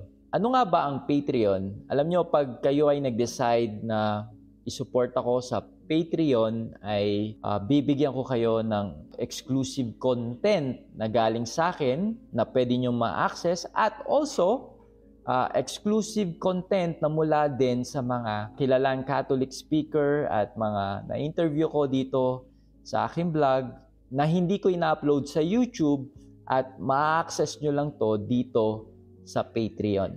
If you want to be part of my Patreon group, ilalagay ko yung link sa taas or sa baba ng video na to or dito sa mismong uh, vlog na to, ilalagay ko yung details na yon kung paano ka pwedeng maging part ng aking Patreon group. Thank you so much. So pagpatuloy na natin yung pinapanood mo. God bless. And brother, uh, mag-entertain lang tayo some question from uh, uh, from our viewers. So, merong sinabi si Alan Leiva, sabi niya, uh, bro, kahit hindi siguro siya uh, mag-janitor, yayaman pa rin siya. Yan kasi kapalaran niya, nayayaman siya. Yan ang bigay ng Diyos na kapalaran niya kasi dami naman na nagsisikap ng todo, halos wala nang tulugan, ganun pa rin ang buhay. Ano masasabi mo dyan, bro? Ah, uh, maaari, no? Uh, pero no, uh, uh, iba pa rin yung ano, eh, no, yung lagi tayong ano, no, humihingi ng ano, humihingi ng uh, gabay, no, sa Diyos, mm. no. So, sa pamamagitan ni ano, ni ano, ni uh, Inay Maria, no? Tsaka, uh, yung pagja-janitor ko, no? Uh, naging ano ko yun eh, naging uh, parang uh, inspirasyon, no? Sandigan ko, no? Na para mag-ano pa, na na magsumikap pa na hindi lang ano no na hindi lang na hindi lang uh, ako dito no so na hmm. kailangan kong makapag ano makapagtapos ng pag-aaral no so para makapag ano makapaghanap ng trabaho no na na medyo ano pa no na magdadagdag ng ano ng konti man lang ano uh, kaginhawaan sa ano sa sa buhay no. So kasi hmm. after ng pagja-janitor marami pa rin namang ano eh marami pa rin namang pinagdaanan eh no. So uh, gabay ng Diyos no? Uh, yung yung hindi makalimot sa kanya no? Uh, sa kahit anumang gawin natin no? Sa lahat man ng ano ng uh, pinagdadaanan natin no? Siguro hmm. yun yung ano no? Yun yung mas mahalaga no? Uh, kaya kaya kaya maaari kaming nandito sa ano sa sitwasyon na to no? Na ito yung plano ng Diyos sa amin no? Ito yung gusto niyang mangyari sa amin. Hmm. And sabi ni Jessica Canas, sa pagiging janitor mo sa church, bro, Julius, ano ang sikreto mo na isa ka ng milyonaryo ngayon? Sikreto, ah, uh, minahal ko yung trabaho ko. Amen. yes, minahal ko yung trabaho ko, no. Uh, kasi no, uh, alam ko ano eh, alam ko may may tatanggapin pa ako eh, no uh, doon sa ano no bukod sa pag ano pagja-janitor ko. Siguro kung hindi ko pinagbutihan no din yung pagja-janitor ko no. Baka hindi rin ako matanggap sa pagiging student worker no. no kasi kung kung makita akong hindi maayos magtrabaho, hindi right. maayos maglinis, no? Tatamad-tamad ako, no? Baka natanggal ako sa pagiging janitor, no? Hindi ako naging estudyante, no? At maaring baka naging ano, hindi ako nakapag ano, hindi ako nakapag ano, nakapag-aral, no? So, panahon na yon no? Kahit kahit kahit mahirap minahal ko minahal ko yung trabaho ko no? Kasi yun yung nakakatulong sa pamilya ko at alam ko yun yung makakatulong sa akin no? para makapag-aral ako no? At para makapagtrabaho ako ng ano ng iba pa no? At ngayon nga at makapagtayo ng sariling negosyo. Yeah. Tama yun no bro? Uh, parang kung anong season ng buhay mo ngayon kung ano man stage ng buhay mo always give your best eh Diba? Be the best yes. in your job, be the best janitor, be the best nurse, be the best yes. maid. Eh, minsan, yung... yung ano pa yan? Kasi, di ba? Kasi minsan may mga tao na ungrateful eh. Ah, eh ito lang ako, yung... yung ganito lang ako. Yeah. Di na ako, di na ako angat, di na ako asenso, hmm. di na ako ano. Ano ba klaseng buhay to? No? Ganun. di ba? Eh, hindi naman siguro lahat tayo ganun yung plano ng Diyos no? Kung ganun man no? Kung hindi tayo makaalis sa ganung sitwasyon no? Uh, hmm. mas mabuting ano no? Uh, uh, mahalin natin no? Pagbutihan natin kung ano yung meron tayo sa ganung sitwasyon no? So uh, basta ang ang, ang ang maganda lang no? Kahit ano man yung sitwasyon natin no? Wag nating kalimutang ano maging mabuti at gumawa ng ano ng mabuti Tama. sa no? So mas mas mas doon tayo pagpapalain no? At at mas doon tayo mamahalin ng ano, mas mamahalin tayo ng Diyos, mas mamahalin tayo ng kapwa natin. Amen. Na every time you give your best, uh, na when the opportunity will come in your life. Yes. Diba? Oh. Ayan na yan eh. Diba minsan, ano lang yan eh, um, season and yeah. pagiging patient na darating mm. din yan and always give your best kasi pag nandiyan na yung opportunity and hindi mo ginawa yung best mo, ano eh, doon, doon nawawala sa atin yung blessing eh. Tama ka. Kahit, kahit naman kami ngayon eh, sa panahon namin, hindi naman lagi masigla ang negosyo, hindi man lagi kumikita, di ba? May, pa, may panahon din talaga na ano, na tagtuyot, no? Sa, eh, sabi nga nila, no, what, whatever yung situation mo, huwag ka makakalimot sa Diyos. At, pagbato, at pagbutihan mo pa rin, no, kung ano yung binigay sa'yo na hanap buhay. No? At uh, sa, sa ay, ganun naman talaga season eh. Dadating ka sa ano, dadating ka hmm. sa panahon na talagang wala, no? At dadating ka sa panahon na maayos naman din yung ano, yung uh, buhay, no? At sa ano, at uh, sagana, no?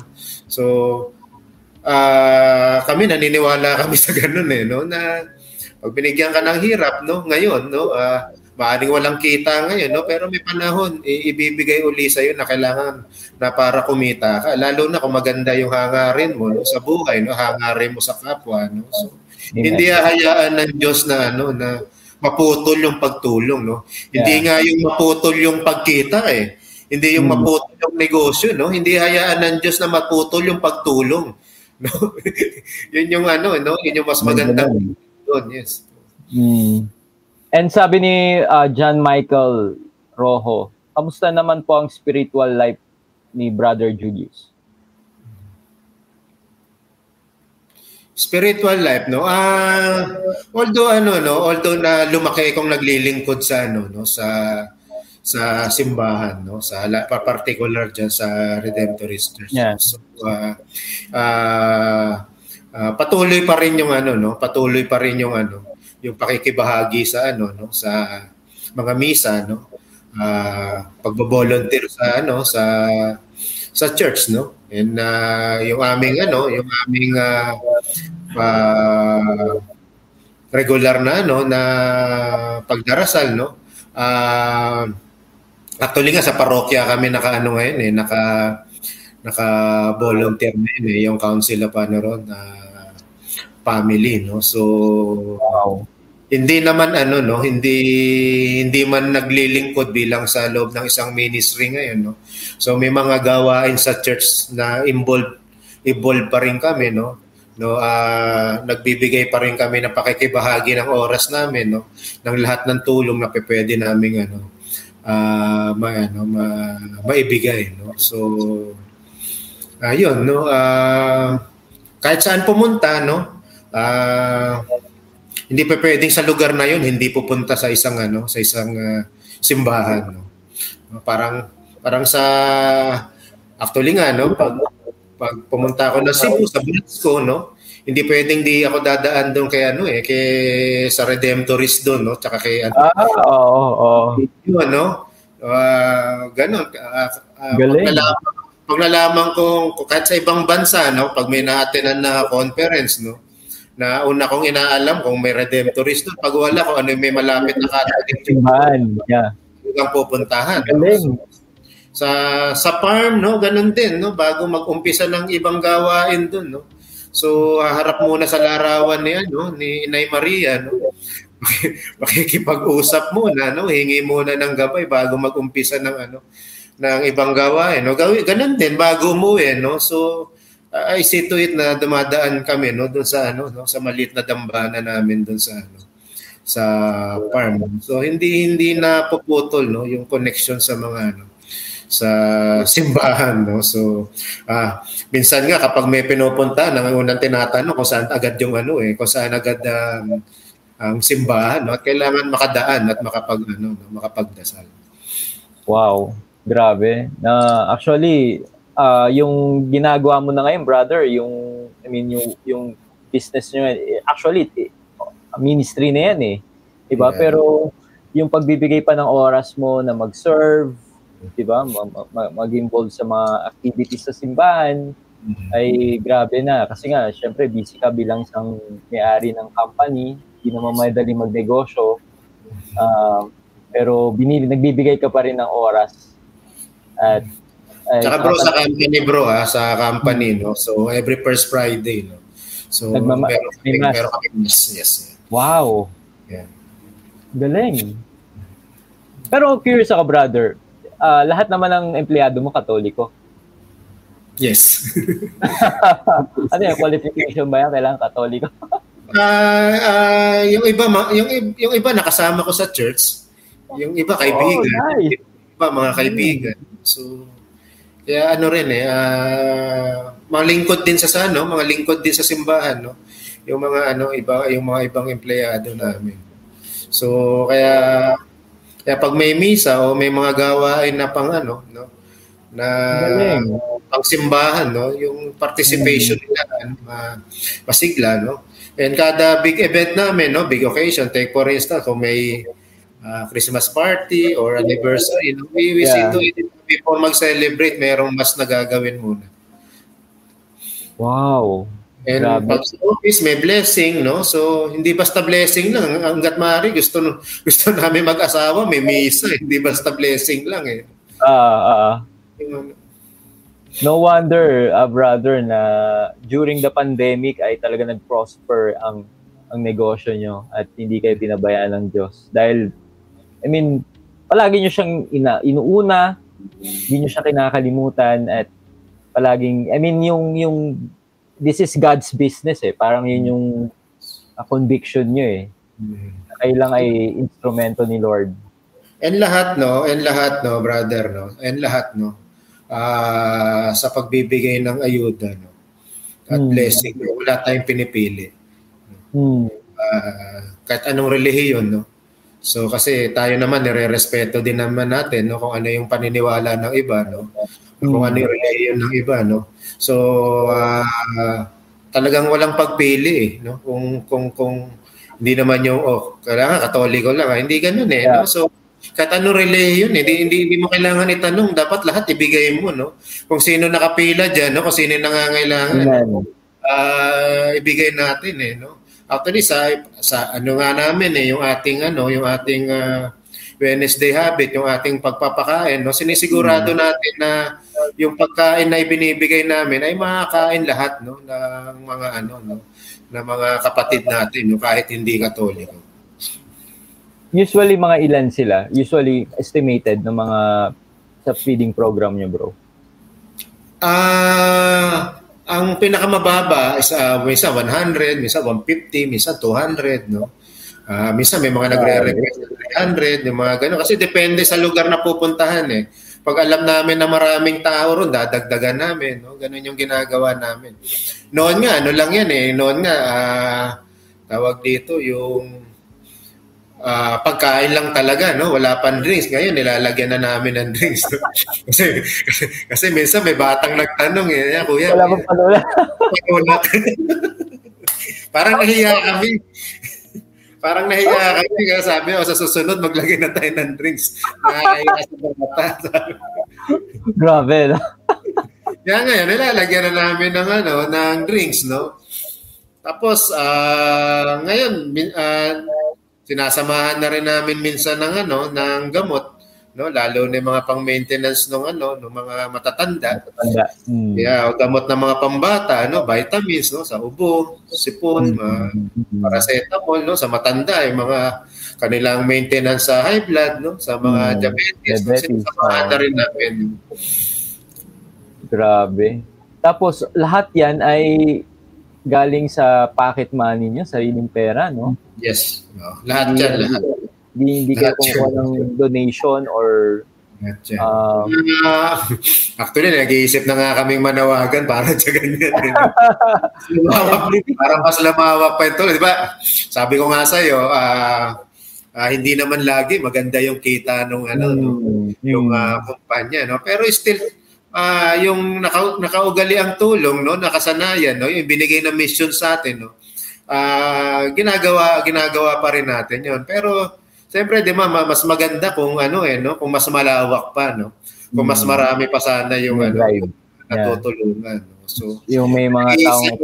Nag-iisipan na rin namin na uh, humanap ng mga katuwang, no? Mga may yeah. mga may mga mabubuting puso rin na no na maaring ano na maaaring makapag-contribute, no, makapaglaan no, ng kaunting blessing nila na may mahagi din sa iba no, sa pamamagitan namin.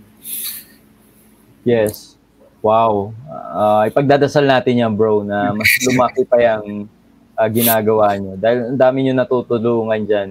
Ano mapapayo mo, brother, sa nanonood ng interview na to na dumadaan ng paghihirap ngayon sa kanilang buhay? Ah, uh, mapapayo lang natin no uh, sa lahat ng ano no nung nahirapan sa buhay ngayon no. So, hmm. so lang magpaka ano lang, magpaka tatag lang no. Uh, lakasan yung loob no. Uh, wag bibitiw dahil lagi natin kasama ang ano eh kasama yung Diyos no. So Amen. wala namang binibigay yung Diyos no sa atin na di natin ano uh, makakaya no. At wala rin namang binibigay no na walang kalakip na biyaya galing sa Diyos. No? So lahat ng hirap at dusa, no? lahat ng sakit, no, may may kalakip yan na ano na biyaya, no, maaring yeah. maaring minsan sa ibang pa, sa ibang bagay, sa ibang pa, pamamaraan, no, na minsan hindi natin napapansin na binibiyayaan na pala tayo ng ano na binibiyaan na pala tayo ng Diyos. No? Uh, lagi lang magdadasal no? at, at pasasanay magiging maayos din ang lahat sa buhay no? sa tulong at awa ng Diyos. No? Uh, manatili lang manalig sa Diyos. No? Piliin palagi no? yung maging mabuti. No? So yun yung wag nating kakalimutan. No? Uh, ano pa man yung kinakaharap natin, no? ang lagi natin piliin, maging mabuti. Amen. And brother, uh, baka meron ka pong gustong i-promote sa ating mga viewers. Nasabi ko na kanina, no. uh, sabi ko nga no sa mga nagnanais po na ano na makatuwang namin sa ano na para magbalik ng tulong sa kapwa, no. Uh, magbalik ng awa, no, magbalik ng saklolo sa mga ano sa mga nangangailangan nating ano mga kababayan, no. Uh, siguro ano uh, bukas na rin kami no sa mga ano sa mga donasyon no na sa pamamagitan ng ano ng lingkod ni Maria Nurturing Farm Foundation no? Uh, baka ano baka uh, gusto niyo makibahagi no doon sa ating ano uh, pagbibigay ng ano ng tulong no? So kung ano pa man yan no kahit kahit pagbo-volunteer ng sarili no sa mga sa mga pagtulong o sa mga schedule natin no ng mga events or activities na no na pagtulong no? In kind man no ano or hmm. Anything no na maitutulong natin sa ano sa mga nangangailangan no so pwede niyo bisitahin yung ano aming uh, Facebook page na lingkod ni Maria Nurturing Farm Foundation no then mag-iwan lang kayo ng ano ng message doon at mensahe. No? So, lubos po namin ano, uh, pasasalamatan nyo. No? So, sasama natin lahat sa dasal, no? lahat po ng mm. ano, uh, pagtulong, no? lahat ng yeah. uh, uh, pagtugon no? sa mga pangangailangan ng mga kababayan po natin. Hmm. Ilalagay ko yung details dito sa interview na to bro, yung yung page, saka yung link kung saan nila pwedeng makita yung ano ulit yung link code Lingkod ni Maria Nurturing Farm Foundation. Lingkod ni Maria Nurturing Farm Foundation. Ayan, so let's support uh, the, the advocacy and mission ni Brother Julius. Uh, ilalagay ko yung link dito sa taas or sa baba ng video video na to or sa description. And Brother Julius, and even, ano, baka pwede mo rang i- i-promote yung logistic company mo, bro. Siyempre, di ba, uh, mas maganda suportahan ng ating mga viewers ay kapwa katolikong company na tumutulong talaga.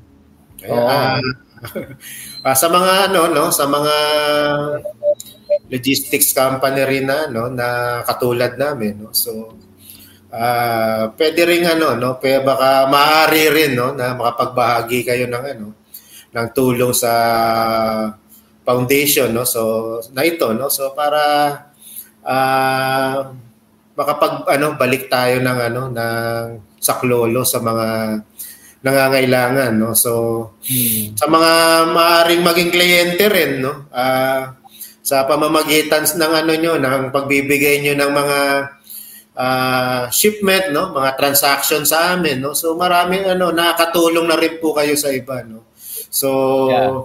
pagkatiwalaan nyo lang po yung aming ano uh, kumpanya no uh, uh, sa pamamagitan ng ano ng transaction niyo sa amin, malaking tulong na rin po 'yon para sa iba pong nangangailangan. Ah, pwede malaman brother paano sila pwedeng uh, maka-access sa service niyo? Uh, may ano rin kami, may page din kami no, yung Lenius Logistics ano uh, Services Office. Oh. Hmm. So yun, I, ilalagay ko din yung Yeah, i-message ko na lang sa iyo yung ano, yung yung buo na uh, pangalan.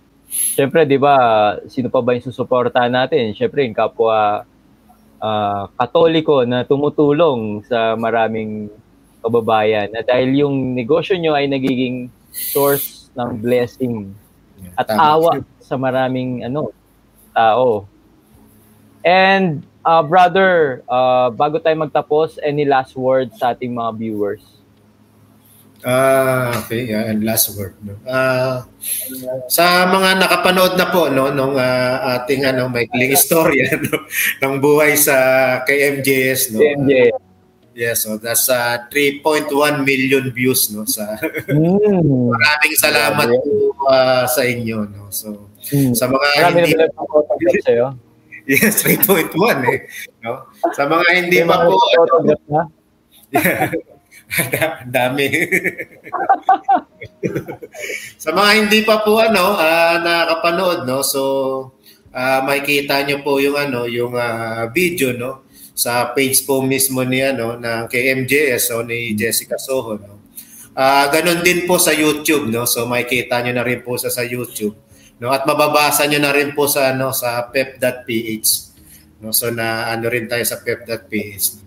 Ah uh, nawa po no nakapagbigay ng inspirasyon no yung uh, aking buhay no yung aming buhay sa lahat no.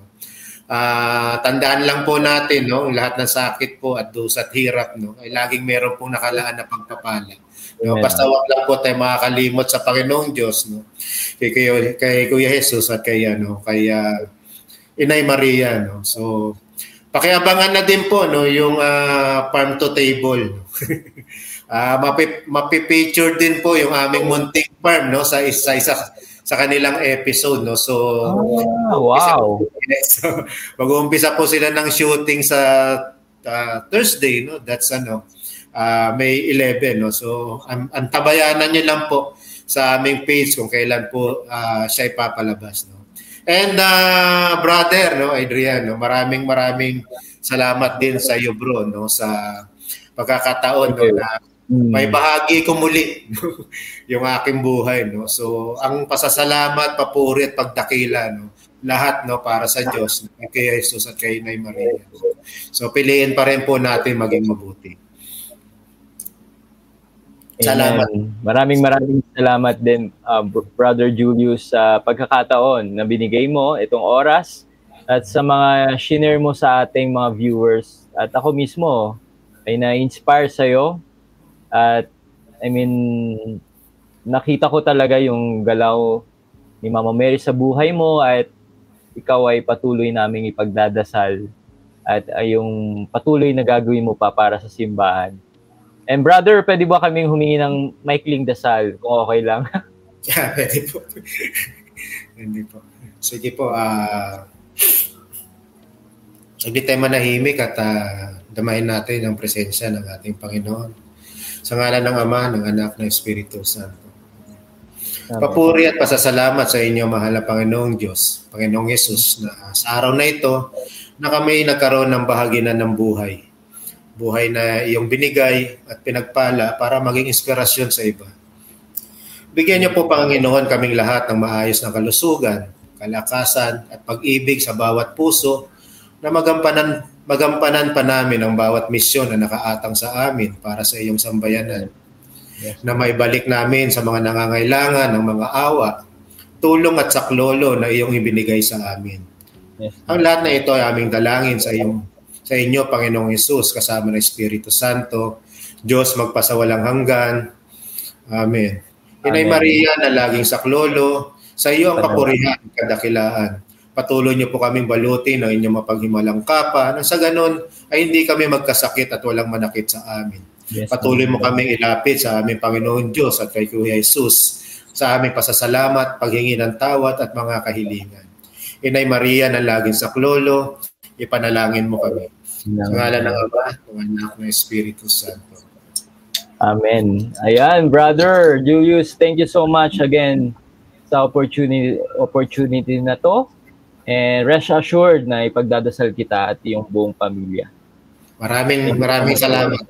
Sana magkita rin tayo ng ano, yeah. ng personal. Sure. we will, we will.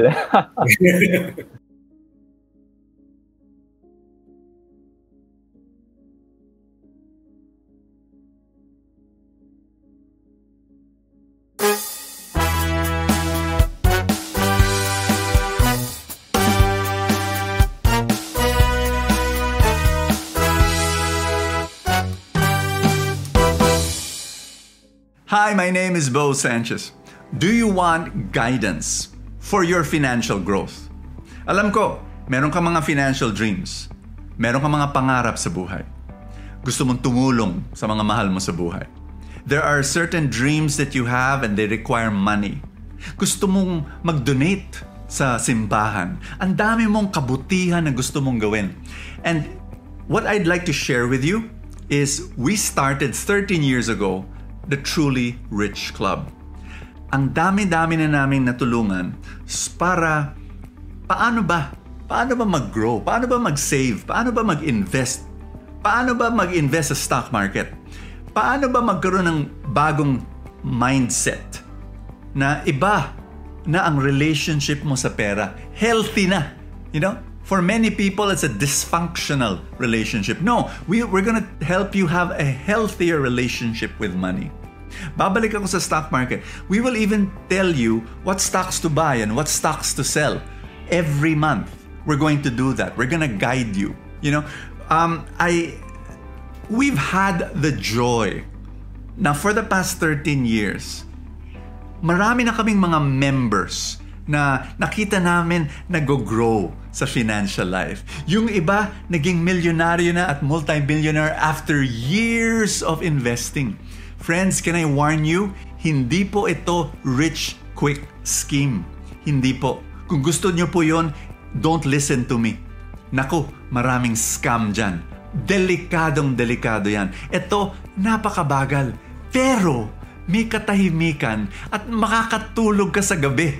Bakit? Yung pera mo that we will tell you, o doon mo ilagay, o dito mo ilagay, mga higanteng kumpanya na for the next 10 years, 20, 30, 40, 50 years, nandyan yan, hindi mawawala yan parang bula. I want you to know, ito yung gusto namin para sa iyo. Certain financial growth over time na may katahimikan sa puso. No?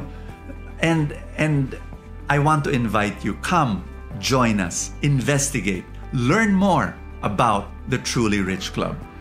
Click that link now, get to know about the Truly Rich Club on how you can reach your financial dreams. God bless you.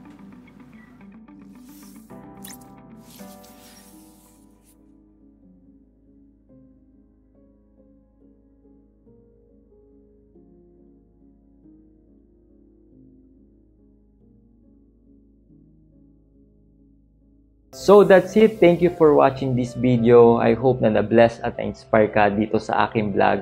Make sure na i-like mo at mag-comment ka sa baba ng video na to at mag-subscribe ka sa aking YouTube channel para lagi kang updated sa mga bagong vlog na gagawin ko. At huwag mo din kakalimutan na i-like ang aking page. So this been Adrian Milag encouraging you to live your life to the fullest. God bless you more abundantly.